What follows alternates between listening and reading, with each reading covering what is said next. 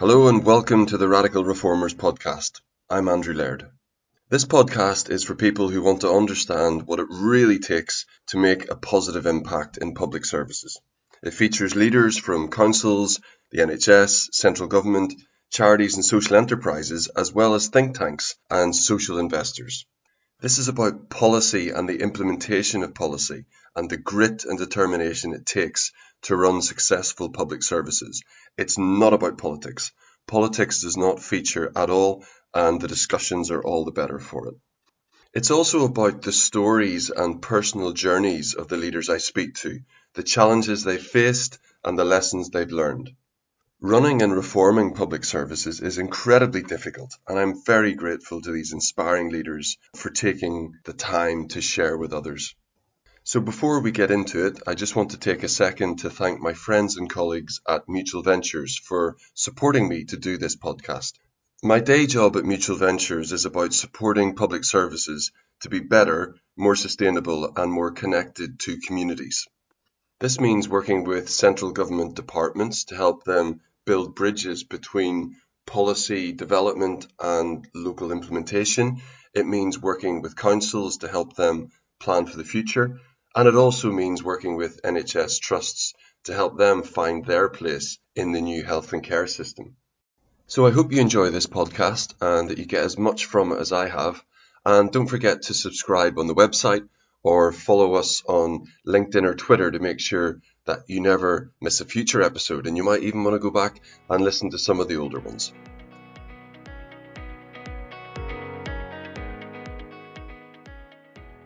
This episode is with Jules Hillier. Jules is the chief executive of Pause.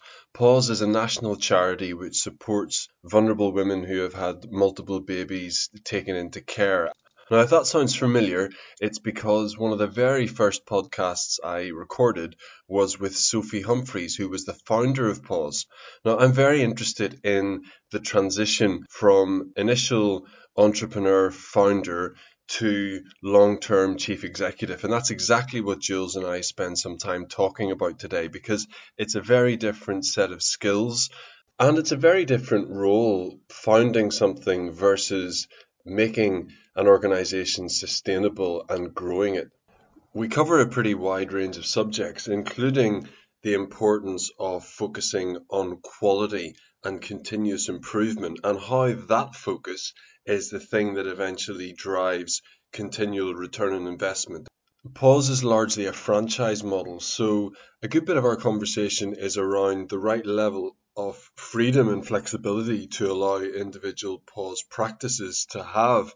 And Jules is quite open about how, over her time as chief executive, which is over five years now, how they've really learned as an organization the right level of freedom and flexibility, which seems to be quite a bit. And then finally, I think there are some incredibly useful lessons for any chief executive starting a new role Number one of which is you don't have to be good at everything. You don't have to be able to do everything the organization needs. You need to recognize what others are bringing and hire great people, but you also need to know what it is you're bringing and be comfortable with the fact that that's what you bring. You don't have to do everything. And I really enjoyed that part of the conversation. So let's hear from Jules. Jules, you're really welcome onto the podcast. Um, I wonder, could you start just by saying a little bit about who you are? Yes, so I'm Jules Hillier. I'm the chief exec of Pause, which is an organisation that works with women who've had more than one child taken into care. And we work with the women when they don't have children in their care to try and help them make changes in their lives to break the cycle of repeated pregnancies and removals. In terms of me, I um, have been in the uh, not-for-profit charity sector all my life. Um, I came through a kind of communications and policy route. So I've traditionally worked for organisations that work with um, often complex or vulnerable or marginalised or disadvantaged or whatever um, the term that was being used at the time through my career was, uh, often young people uh, or women. And I have been um, focus, I've focused on communications, policy, campaigns, those kind of areas. Yeah and I have been at Pause now for more than five years, five and a half years. Wow. Yeah, no, I I can remember when you you joined. It was uh, it was very exciting, and just um, on you and your career choices and things. I mean, what what was it that, that kind of inspired you to really get involved with supporting vulnerable people? Because that's obviously a choice that you've made really early on. Yeah, so I discovered quite quickly that I had to work for an organisation where I felt comfortable with the values, and that that became apparent. And when I when I thought I have a I have a pretty mediocre degree, I enjoyed it, but it's not particularly good, uh, which followed hot on the heels of some fairly crappy A levels. Um, but when I started work, um, I thought I wanted to be something around arts administration. I was particularly interested in theatre administration, and I thought that might be interesting. And I worked for a um, a management consultancy, a very small management consultancy, and have never been so demoralised by the world of work in my entire life. And I lasted there about a year, and it was utterly miserable. And I thought, no, this is not for me. Um, not, and then I not a very good advert for management consultancy. Not a very good advert for management consultancy, I'm afraid. No, um, and then, but I won't go into the detail. I think it was that particular one. Um, and then I went, and my first job in the um, in the charity sector was with the Prince's Trust actually. Um, as a secretary to the marketing director, which was a thing that still happened then. Um, I, I realised then that actually working for an organisation that made a difference, whatever I was doing, was really important. And subsequently, I guess through jobs that I have either enjoyed or not enjoyed and working with people that I've either, you know, learned a huge amount from and respected or not, um, I've I've kind of honed the things that are really important to me in, in an organisation, and um, and I have always found that those organisations that really do demonstrate clearly that they're making a difference to people yeah. who um, who need it are the most yeah. exciting, the most interesting to work for. It's really interesting that you had that type of motivation right from the start because a lot of uh, the younger people who we interview for positions now have that. I yeah. don't think I had that coming out of university, and it was something that I that I developed later on after maybe becoming a bit a bit disillusioned. So um, I think you you maybe experienced a l- little bit of that, but I, I think really the point I'm making is that the type of people who we're seeing coming in to the job market have that need for there to be a values fit and some social impact much more front of mind than maybe I certainly did. Yeah, oh, that's interesting. I, I mean, my, so I think one of the things that um, has that I've reflected on a lot is that I can remember as a child, my mum took me to lobby my MP over um, education cuts. So it was when the Inner London Education Authority was a thing for older listeners. Um, and I can genuinely, genuinely remember the feeling of standing in the lobby and seeing all these people having conversations about things that mattered and thinking, this is a really important thing to do. This really means something. And I can't have been, I mean, I left, I left London when I was 12, so I must have been like 10 or 11 or something. And I yeah. remember the power of that. And yeah. I've reflected on that quite a lot, particularly as not only have I chosen always to work for organisations whose values I share, but I've chosen to, to, to make the difference that I can, not by being a frontline worker, uh, but by campaigning and communicating and thinking about policy and thinking about those kind of things that make a difference. And I and I often link it back to that feeling because I remember it so clearly of just thinking, okay, this is where the business is that, done. I see. Really, that's really interesting to have that anchor moment. I mean, I think mine came much later actually when I was doing normal consulting and happened to be on a project where there was a big social impact that I realized we were making. And at that point, which was probably mid twenties, was my point when I, when I decided, right, this is really, uh, this is the type of stuff I want to do. Really interesting. We could talk about that a long yes, time. Let's, sorry. let, let's get back to pause. So uh, as you know, I've previously spoken with Sophie Humphreys, who yeah. founded Pause. So yeah regular listeners um, should have an idea of what Pause does. I know you said briefly at the yeah. start, but just For people who are not familiar with it, would you mind just saying, uh, uh just really briefly, what Pause does and how it does it? Yeah. So, so yes, Sophie co-founded us with Georgina Perry in, well, actually Sophie started doing this work in 2013 when she realised that she uh, was seeing women coming through um, in a repeated cycle of pregnancies uh, that resulted in the children being removed from their care. Um, and she realised we needed to do things differently. Um, and so she actually started Pause in Hackney in 2013 and um, was really successful in testing a model at that point that was then invested in by the Department um, for Education through their innovation fund. The way that we work with women who've had um, a number of children removed from their care is through um, practices that are based in local authorities. Um, we have a practice lead, three practitioners and a coordinator, and they work on a one-to-one basis with the woman over a period of 18 months. And in order to commit to the, the program, the woman has to commit to a pause in pregnancy. So we will only work with women who don't have children in their care and who aren't pregnant so that we can really focus on helping them make that change for themselves. And we're now, we now have uh, 29 practices uh, wow. working with 37 local authorities across the country. Um, we've got practices in um, Scotland, and uh, we have our practice in Northern Ireland is currently on pause, but it's it's going to open again. Um, we're having challenges with the political situation there and, and releasing funds and so on. Um, so we've we've really grown quickly over the last well since so our pilots were supported by the Department for Education in 2016, and we've grown since then. Fantastic. Um, so I imagine by now there's quite a bit, a bit of evidence regarding the positive impact. Yeah, there is. I mean, we're we're really fortunate to have been part of that Department for Education Innovation Fund, which was really focused around evidence as well as testing um, innovation. Um, so and and we've now um, kind of been doing this for a while. We have worked with thousands of women now, and we're really able to see the difference that we can make um, to women individually, uh, whether that's about housing or mental health or drugs and alcohol or um, d- domestic abuse.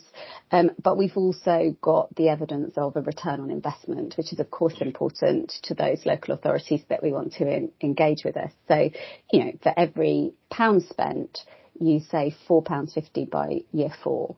So we I mean, can that's, make that's, a. That's really good. That's, yeah, it's great. pretty impactful. It's great. Yeah. And it's, you know, it's genuinely, it's the stuff I'm least interested in, but it's really good to have it there so that we can say it. And I guess once you are in a local authority, actually, many of them um, bring pause in and on the basis of a spend to save business case. And so they're then monitoring that themselves. So we can go in with this great figure that we've got from really robust evidence, but then each local authority will be redoing that work and checking it as they go along. And that's how we then end up sustaining. But also I think, um, we're, one of the things that's really important, one of the things that Sophie was keen to bake into the model is that although we work with women, our work has a real impact on their children and mm. keeping those children in mind is incredibly important. So in addition to the difference that we can make to women, um, and the difference we can make to the bottom line, we also think we're making a difference to children in um, that women one of the things that, that we can support women to do is have better relationships with their children, either through letterbox contact, if that's if that's what's been set up for them or through um, supervised visits or whatever it is, we're enabling the women to be more capable, more able of taking some kind of relationship with their children. So we're having an impact on all of those different levels. Fantastic. I think it's very interesting that you said that the ultimate return on investment was the bit that you were least interested in. Yeah, I know. and, and that actually, whilst certainly for a council finance director, that would be a very interesting piece of information. I think whether you intend it or not fits with a lot of the uh, advice around high performance and high performing organizations in that you can get totally lost if you've only got the ultimate goal in mind. You've got to think about maintaining quality and standards and momentum through the process and making that impact because it's it's pretty much a case that if you can keep the um, level of, of performance of those practices at a high level, then the return investment will take care of itself. Yeah, it will. I mean, that's the really important thing, isn't it? We've got this really good quality, really robust evidence from the University of Sussex that gives us this lovely number. But if we don't make sure that every practice that we set up after that evidence has been taken isn't yeah. as good as all of the ones that came before it, then we're just setting everything up to fail, aren't we? So, I mean, exactly that. Whilst I'm delighted that it saves money, I want to make sure that it continues to be as brilliant as it was when we knew it, when we discovered it saved money. I mean, we always kind of knew that, but exactly. you know, we've got the number now. Exactly. So is Pause the only organisation doing this type of thing, or has this catalysed a new? No, market? no. Actually, when Sophie first started working on this, there were a number of other people thinking the same thing. You know, as often happens, I think when you get you get moments where people say actually enough is enough and it wasn't just in Hackney that women were having um, this experience of repeated pregnancy and removal. So there were a number of other um, people thinking about it at the time um, and researching it and there were there was a, a, a number of different um, services that tried things out. There is now a really healthy community of practice which is a real mixture of organisations like Pause, who have a number of services or practices around the country and really, really tiny, you know, one person in a local authority chipping away at, at trying to do something a bit differently for the most vulnerable um, women and families. Um, and that community of practice is really important because it's through that that we will be able to make the, the biggest shift for um, this particularly vulnerable group of, of families. So yeah, it's, it's, a growing space to be in. You know, we have a sector that we can be part of. It's not just yeah. us trying to um, trying to do everything by ourselves. And I think in the social sector, I think that creation of a I'm going to say the social sector and then use a kind of commercial term, the marketplace. But yeah. in the social sector, that growing of the marketplace is actually a real win for everybody, I think. Absolutely. Because Pause can't do everything. No. And, and neither would we want to. yeah. And if pause was operating on its own, you wouldn't have the impact, but you've catalyzed or you've played a big part in catalyzing this to be more broadly appreciated as a challenge that needs meeting because it wasn't being met. Yeah, I think we've been, we've we have been a part of that and that has been really important. And we are also now learning from it because, you know, not everybody's, everybody's model is slightly different. People work with women in different ways at different stages. You know, there's something really interesting, really different happening in each part of the country. And I think that's, that's also really important because even within pause, you know, one of the things that means we work is that there is sufficient autonomy and freedom to experiment yeah. within parameters in each local authority, and that's what's necessary because this is a very local issue, um, and therefore you need to provide local responses, and we need to be able to do that as a national organisation as much as a single person working in a local authority can do it for their local authority. Yeah. So I, I was involved in a, in a very small way in working with Sophia and Georgina in the establishment of Pause through the DFE innovation mm-hmm. programs is, I mean, you've been there for five years now, so it must be seven years maybe ago. It's yeah, quite quite a while ago. And and I know since then it's gone from strength to strength. You mentioned that there were 29 practices now. When you joined, how many practices were there? Seven. Seven. So that mm-hmm. that's really impressive growth, and I, I find that impressive because there are a lot of innovations that that start and people are impressed by it, but actually sustaining it and growing it is a really different challenge. And I want to come back and ask you about that. Before I do, just a couple of questions about that growth. Um, it's it's more of a franchise model than all of the practices reporting directly to you, isn't it? It is. Uh, we do actually have our own practice now. That's something that we um, okay. have have started relatively recently. Um, so we are the direct employers of the practice um, that happens across the Liverpool City region.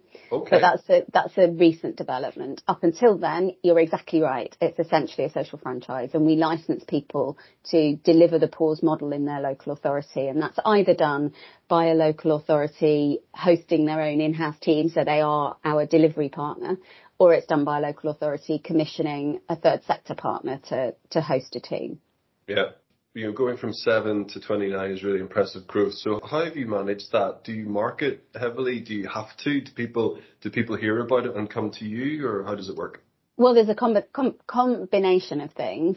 Obviously, you know, first and foremost, having further investment from DFE so that we were able to provide seed funding to some local authorities, not all of them, but, but some of that growth was generated because we had the, um, the money to support local authorities to do it. So in some cases, we paid 50% of their first 18 months of costs, um, and and that undoubtedly gives us an enormous advantage. And you know, I mean, people are very quick to talk about what can you do that doesn't cost anything. Actually, I think pause is one of those examples of where investment has been really, really well used, really effectively used, and really sustainably used and it's been really important. So we could not have done this on a shoestring. Um, yeah. and I think it's really important to say that because I know that lots of people are struggling to do really good innovations and really important things without any cash. And I get a bit frustrated with the whole, oh, well, you don't need money as long as you do it a bit differently. And it's like, no, no, you need money. You need money. Yeah. Um, no, so that, I, yeah. That has, that was was part of it. You know, when you can go out and say, who's interested in having 50% upfront for, for 10 of you to come and do this, you get 10 people very quickly. Yeah. Um, but also we have a lot of practices that didn't get that upfront funding. And I guess, um, part of it is about word of mouth. Um, you know, there's so much movement in this sector. I, I had never really been in the um, social care sector before, and I've been amazed at the amount of movement there is. And people talk, you know, in terms of the the kind of senior roles in in children's social care. So there was some word of mouth. Um, we um, held lunch and learns ever since we were really quite young. We've really wanted to share what we're learning, and um, that was not necessarily our intention was not necessarily to, to sell more of it by telling people about it. And we've had lots and lots of people attend lunch and learns who then went on and set up their own thing. But actually having people come along and hear a bit more about the model and understand what it is that we do has been really, um, really effective. Um, I think we've, um, also looked at where we have practices and whether there are relationships we can create in neighbouring local authorities. So we thought a little bit about where it makes sense for us to grow. I have to say that came probably a little bit later than um, in an ideal world it might have done. You know, it felt at one point it felt like we were almost trying to cover one practice in almost every part of the country and uh, just running ourselves ragged. Well, and then it was quite important for us to think, well, you know, let's do a little bit of thinking about whether we can strategically grow from from key places and so it's really interesting. Really so it's, like, it's a combination of things, but I don't think we're um, kind of heavy on the marketing. I also think um, we add quite a lot of value in terms of the things that we do that um, grow from practice. So we try and listen to women and understand their experience. And we're, we're in a really privileged position. Being the biggest organisation doing this, we have an opportunity to hear from actually thousands of women and to make or, or to advocate for change for systems in systems and in policy that we can hear from the work that we're doing with them. And that's a real, um, that's something I take really seriously and I think is a real duty for us yeah. to listen and to try and make change. And I think local authorities see that they're part of something bigger often and appreciate that.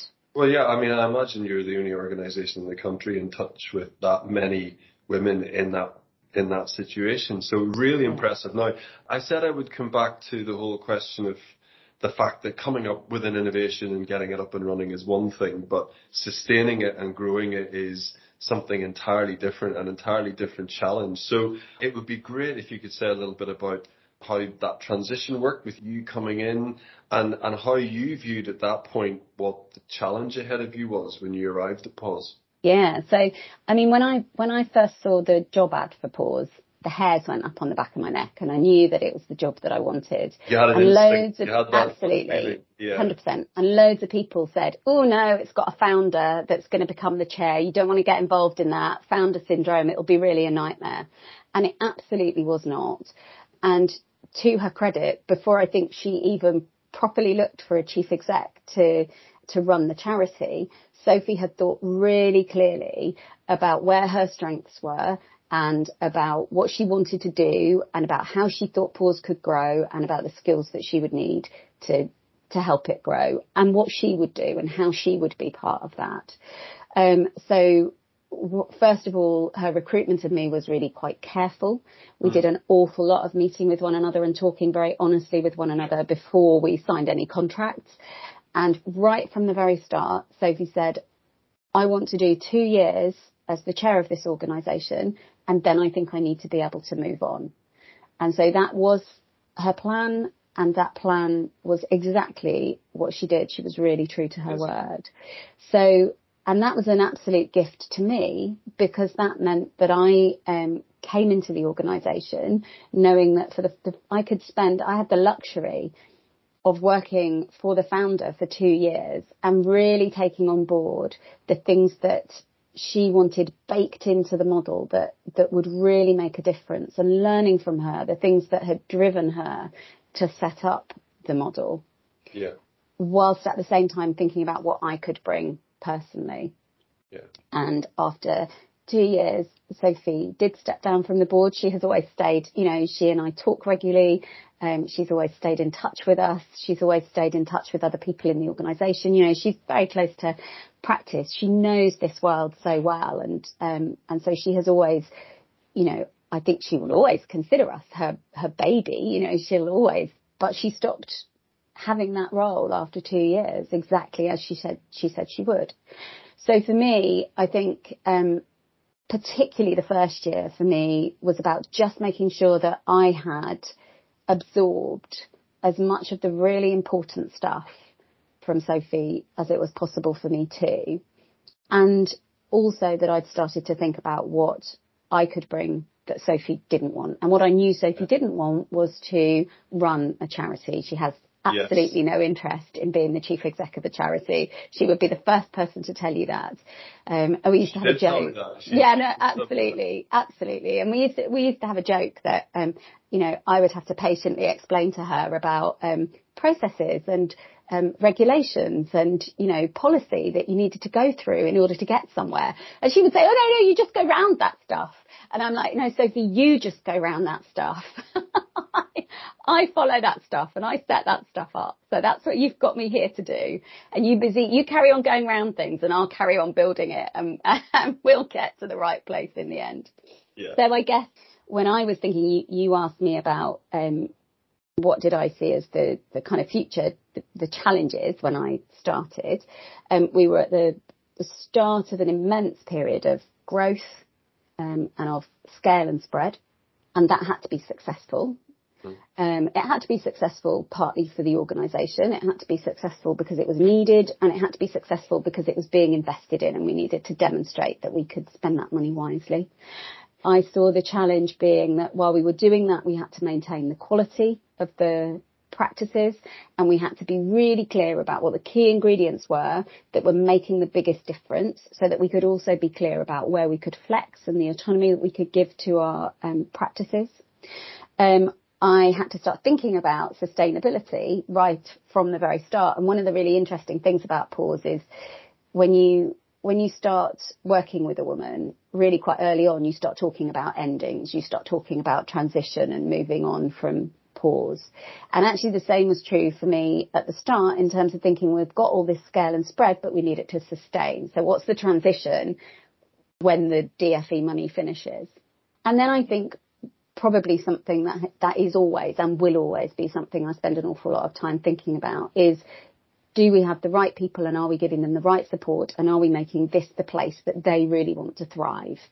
So, um, you know, making sure that we had all of the people in place that we needed to and that they were delighted to come to work and, and do it. Because I also knew it was going to be hard work and often chaotic and and often confusing and that all of the things that are difficult when you're at the beginning of something and you don't actually have all the systems and processes necessarily like nailed down will be frustrating. So will it matter if we haven't got the communications on something quite right or if that takes a bit longer? And so I needed to know that the people would be happy and healthy and loving being at work.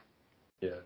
So was it important for you when you took over to, as a bit of a cheesy term, but to put your own stamp on Pause in some way, shape or form? Or maybe a better way of asking the question is, what are you most proud of having achieved over your five years? Um, I'm proud of a lot actually, and all of it is done in partnership with an incredible team. And probably the thing I'm proudest of is that Pause is the organisation that has all these incredible people in it who love working there and who want to be there. Um, and, and that's amazing. It's not just about the impact that we, and I, of course I'm proud of the impact that we make and the practices and all of that. But actually it's, I, I thrive on people and working with all these great people is, is brilliant. Um, I think I, I did definitely think about how I could put my stamp on pause. And um, given that Sophie had all of her practice experience and had already recruited an outstanding director of practice and learning who came from a social work background, it didn't matter that that wasn't my background, but it was important that I brought something of myself to the organisation.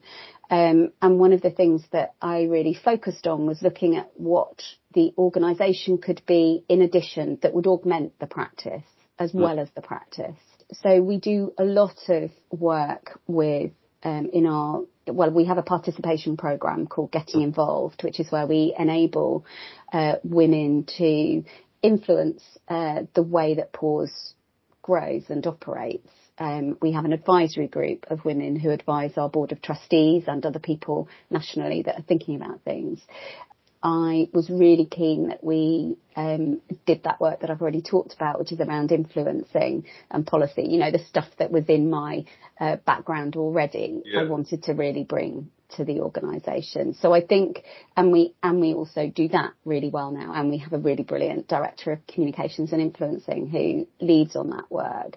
So I think um, it was almost, I, I, think one of the things that was an absolute gift to me right at the start was that the practice was always going to be good. It was always going to be safe. It was always going to be amazing quality because Sophie had that in her background and Ellen, our director of practice and learning, had it there as well. And so that was always safe and good. Mm. I didn't have to worry because that wasn't my area. So I was able to bring some of the stuff that I do know that I am really good at. And that was exciting. I think that's I think that's a fantastic answer, and I certainly know a few chief executives, particularly chief executives who take over, who feel the need to put their stamp on everything, and actually they quite often forget the reason why they were recruited and the skills that they had, and I think the fact that you thought really that you thought really carefully about what what you could bring and what you didn't need to bring as critically as what you could bring. I think that's really impressive. I enjoyed hearing that. I think it's really important. You have to know what you're not going to bring yeah. because you're going to need to have it. You know, um, you have to. So, so um, I have been fortunate enough to have some really amazing bosses in my career. Uh, one of whom is a guy called Simon Blake, who is currently the chief executive of Mental Health First Aid England. Um, and one of the things he said, well, he actually he said two things, uh, but one of the things he said actually, um, I've known him a really long time, and he said it years and years ago, is, you know, surround yourself with people who are better than you, because they're the people that are going to fill your gaps. Yeah. And I would add to that. So I listen to that and that is what I absolutely do. But I would add to that also be really honest and open about what those gaps are because that, that yeah. then um, gives people indicate to people that you have the trust in them to fill those gaps. So, I mean, and actually a really good example is scale and spread, where I had no experience of that, but we have an amazing director of business development, Kate Tilley, who absolutely did. And she has felt, uh, alongside the team that she leads, empowered to lead that work. And that's really, really important to me. So you know, Simon told me to bring in people that were better than me. I did that, but I was also really honest that that's what I was doing, that these were the gaps and uh, these yeah. were the people that, that no, were I, best I, to fill it. I think that's, that's really top tier leadership because I, I also know organizations led by people who are nervous about anyone who might exceed them and would feel threatened by that. And you just can't do that or else you will not achieve things because a leader cannot do it all themselves, nor should they. And they aren't the best people to do it. Um, just, uh, I want to ask another leadership question here. So, I know you said that you do have a national pause run practice now across yeah. the region, but this yeah. is essentially, um, essentially it's still a franchise. A franchise, it is, yeah. yeah. Which means that you, and I think you've already answered this in your general approach, but it means that you have to be really comfortable devolving control and accountability to local practices. And um, how does this impact the way you need to be as a leader? Well, it's lucky, isn't it, that in order to do that well, you have to build relationships. Everything is based. The, the answer to almost every question is relationships, I think, and people. Yeah. Um, and it's much harder to um, give accountability or make sure there is accountability and flexibility in a practice where you don't know anyone and you don't trust anyone and you don't know, you know. So one of the things that's been really important, and this isn't just about my approach, it's about a pause approach, is that we build relationships with local authorities so that actually by the time you have brought the team in um, and you've given them the almost week long induction that we give all new practices um, and you have allocated them a national practice lead. They are busy building those relationships that are going to make the difference. And you yeah. can feel some real trust in those relationships. And yeah. those trust is massively important because it's not about, you know, we trust you to deliver some contract or, you know, it's not that kind of, um, sort of formal trust. It's a, we trust you to do this because you want to do it and you could, and, and we can tell that you're able to do it. So there is something just about relationships and trust, which is just integral to the way that I, I think I work, you know, with relationships and trusting relationships and people. And that happens to be what Pause needs for it to work. Yeah. Um, so I didn't have to come up with any amazing new insights into my leadership style or anything like that because it just happened that that worked. Um, but I think there were also then, you know, in order to build trust and to have confidence in a relationship, there need to be some, some of those building blocks, don't there? So we had good quality assurance. Um, we had um, a good quality practice agreement. We've got a really good framework that helps people understand. And and we refer to things, um, so we talk about purposeful ambiguity. So sometimes new practices will say to us, so what should I do here and what should I do about that? And the answer is you, you work it out. So here is some guidance, but it's not, we're not, it's not a manualized program. You don't do, you know, don't do everything in this order. And so so that all of those building blocks were really important to enable those um, relationships to work so that we could give that flexibility and that autonomy. And at the same time, we have learned. So I think that um, if you were to talk to practice leads from 2017 probably, but before that too, compared to how people feel about us now, I think they would have seen us go on a learning journey as a national organisation where we learnt about the things that it was really important for us to be very hard line on and where we learnt that we could actually go, okay, yeah, you can have a bit more flexibility over this, it's fine. And I don't know, you know, it takes a little bit of time and a little bit of confidence in an organisation to be able to, to know when you really can allow the flexibility and when you want to be really firm. And you know, and our organisation has grown in confidence as we've grown in experience. And I think that you would probably hear practice leads. I, my, my guess is that practice leads that have been with us for a really long time are sometimes thinking, well, hang on a minute. You weren't that, you weren't like that with me, you know, five years ago. I can remember you being much clearer about that five years ago. And I think we've evolved, you know, um, and, think, and, that's important. I, I, love the concept of purposeful ambiguity or constructive ambiguity. I think it, um, it, it's so important to enable a journey to continue and for progress to happen. So I, I really like that concept. Now, we've talked a lot about relationships, but me being a bit of a nerd, I do want to talk a little bit about funding innovation, contracting, All right, yeah. Social investment, that type of thing. So oh, okay. the original, yeah, the original, well, it's, I, I find it fascinating. So uh, hopefully people listening do too. Um, I'm sure. So the original piloting of the Pause program was funded, as we said earlier, by the DFE Innovation Programme, um, as this was an untested idea. So having that innovation funding was really important.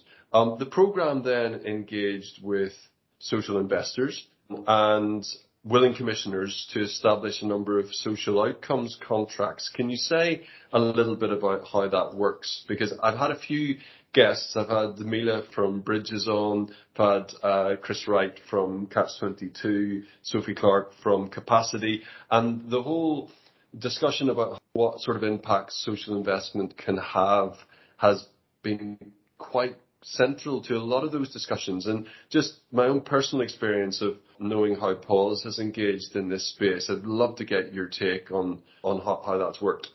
But yeah, we've got uh, four social outcomes contracts actually with Bridges, and I, I thought Mila was really interesting in your um, in your last podcast actually.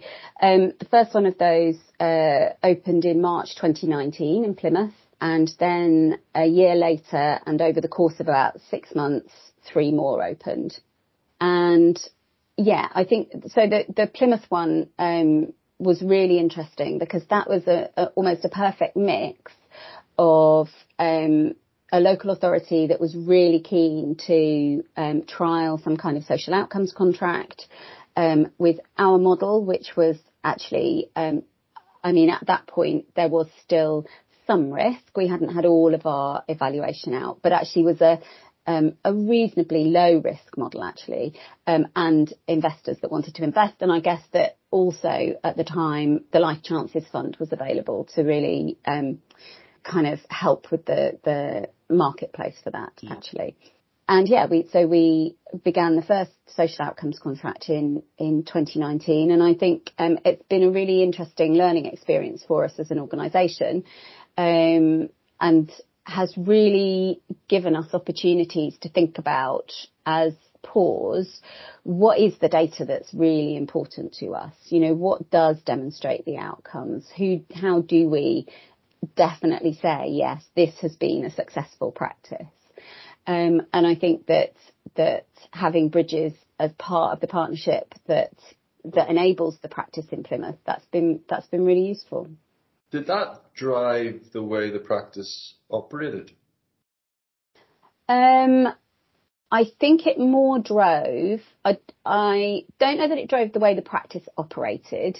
I think it more drove the way that the practice thought about its data and collected its data and reported its data. And it certainly drove the uh, the way it was governed. I mean, in some ways, it added some additional complexity to the governance arrangements, and um, and in some ways that that was really interesting because it just brought a, another partner into the so that so one of the things that um, is crucial in all of our social outcomes contracts is that they're delivered by a third sector partner, so they're not delivered by the local authority themselves. And so you had the local authority, you have Pause, you have um, the delivery partner, and you have bridges, all then creating a partnership um, that enables the the work to thrive. And I think that it took us some time to to get that right. I don't think building partnerships that complicated is always easy, and I think we um, we probably didn't. It took us a little bit of time to get that right. Yeah, and you now also have a lot of more standard fee for service contracts, which yeah. I guess is, is a symptom of the Pause intervention no longer being untested. Yeah, yeah. I mean, people can make, we can help people make spend to save cases really quite simply. And, yeah. you know, we, we have um, a very good model for doing that. And so, yeah, that, that does mean that for lots of organisations, lots of local authorities, they're looking at it and thinking, well, we think we can save the money anyway. They don't have the same um, need to to take risks or or have a partner that can take risks, financial risks on their behalf, I suppose. So um, yeah, that that has been our experience is that the majority of the, the practices we have are straightforward Yeah. fee for service. I mean, it sounds like that there are potential strengths and weaknesses of every type of model and every type of commissioning.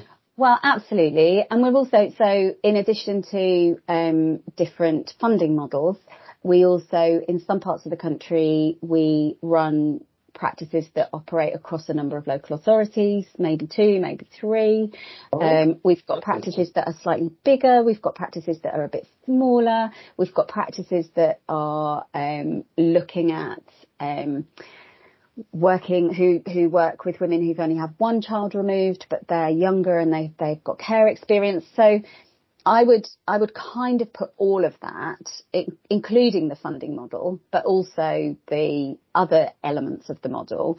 I would say we're constantly looking to see what difference it makes, whether it whether it makes a difference to outcomes, whether it makes a difference to to what we have to do, and so on. So yeah, I I, I think we we have to stay curious and keep on asking. Yeah.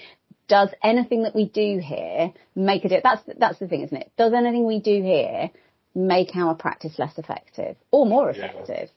Um, and those are the questions that we're asking, particularly this year. I think this, this year is a year where we're really being curious about that because we've got so many, so many variables that have changed, particularly with um, the changes we had to make during COVID. We want to know whether there's been an impact. So we're doing lots of thinking about that, being really curious about it. Just a, a very quick question. You mentioned there that some of the practices operate across more than one, mm. one council area. Is that scale important? That is brilliant in some ways. You know, women don't care about local authority boundaries. No, um, you know, they really don't care whether they're in Liverpool or Wirral, for example. And so in some ways, enabling practitioners to cross boundaries is really, is really positive. Um, and that's been great. And it is also you won't be surprised to know, quite difficult to work across a number of different local authorities because they won't be operating in the same way and we'll be dealing with different cultures and, you know, we're learning much more about operating regional models and we have a number of them set up. Um, and I think when we first started, we really underestimated the impact it would have, particularly on the practice lead, having to think about all of the different people in all of the different local authorities. Um, but I think it has some real benefits as well. And certainly the practices that we deliver ourselves, the ones that we directly deliver, are across um, four Liverpool City region local authorities and and that has been a huge learning experience for us as well as really re- rewarding to be actually delivering frontline work. Jules, as as a final question, what bit of advice would you give to someone working in the public sector or in a charity or social enterprise who wants to make an impact in the way that you have? Well, so I think some of it I already said, which is know your gaps, know your weaknesses and fill them with brilliant people because you can't do everything. And that's really important. Um, but actually, I was in a meeting earlier and I'm going to steal something that um, somebody said in that meeting, which is after all, we're all just people dealing with people. And I think that is really important. To me, it's particularly important because um, you can work out numbers and you can think about all of these models and you can build things and you can deliver things. But at the heart of everything we do, it's people working with people. Yeah. And so you have to keep those people healthy and happy and enjoying coming to work. And that is really, really important. I couldn't agree more. Jules, thank you so much for your time. Oh, it's an absolute pleasure. Thank you. It's been fun. Well, I enjoyed that, that's for sure. There are a few things in particular I wanted to discuss with you in a bit more detail. One is the idea of the importance of focusing on quality and even process, you could say, just uh, the focus that Jules has on ensuring that the quality of pause practices is maintained.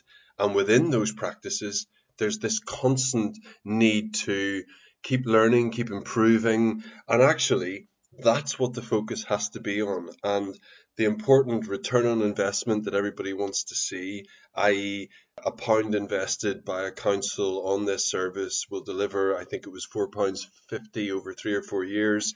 That will take care of itself if you focus on the quality, the process, and the continuous improvement. The second point I wanted to highlight was how Jules is extremely comfortable, and everybody involved in Pause seems to be very comfortable about the fact that they're part of a broader movement of a new market which is developing to support vulnerable women who have had multiple babies removed into care, and how this market wasn't there, and how actually it's about creating a community of practice, a community of learning, and that to me just seems fantastic. And it's something that the private sector doesn't do, but it's something that the charitable and social enterprise sector does really well. There's also some very good learning around how if you are devolving the delivery of a particular service to local areas, whether that's through a franchise model or a whatever model it is, it's important to be very clear about what are the non-negotiables. What are the things within the framework which a practice or a local delivery of a service has to have and what are the areas where there is some flexibility? And it seems that Pause have spent some time working out what the exact formula is for that, and it feels now that they've got that exactly right. And then finally, I think this is a fabulous case study of a founder having a clear plan to hand over not just the chief exec role, but the chair role over a period of time. And Sophie deserves a lot of credit. Sophie Humphreys, the founder, deserves a lot of credit for sticking to that time frame and trusting Jules and others to take Pause forward.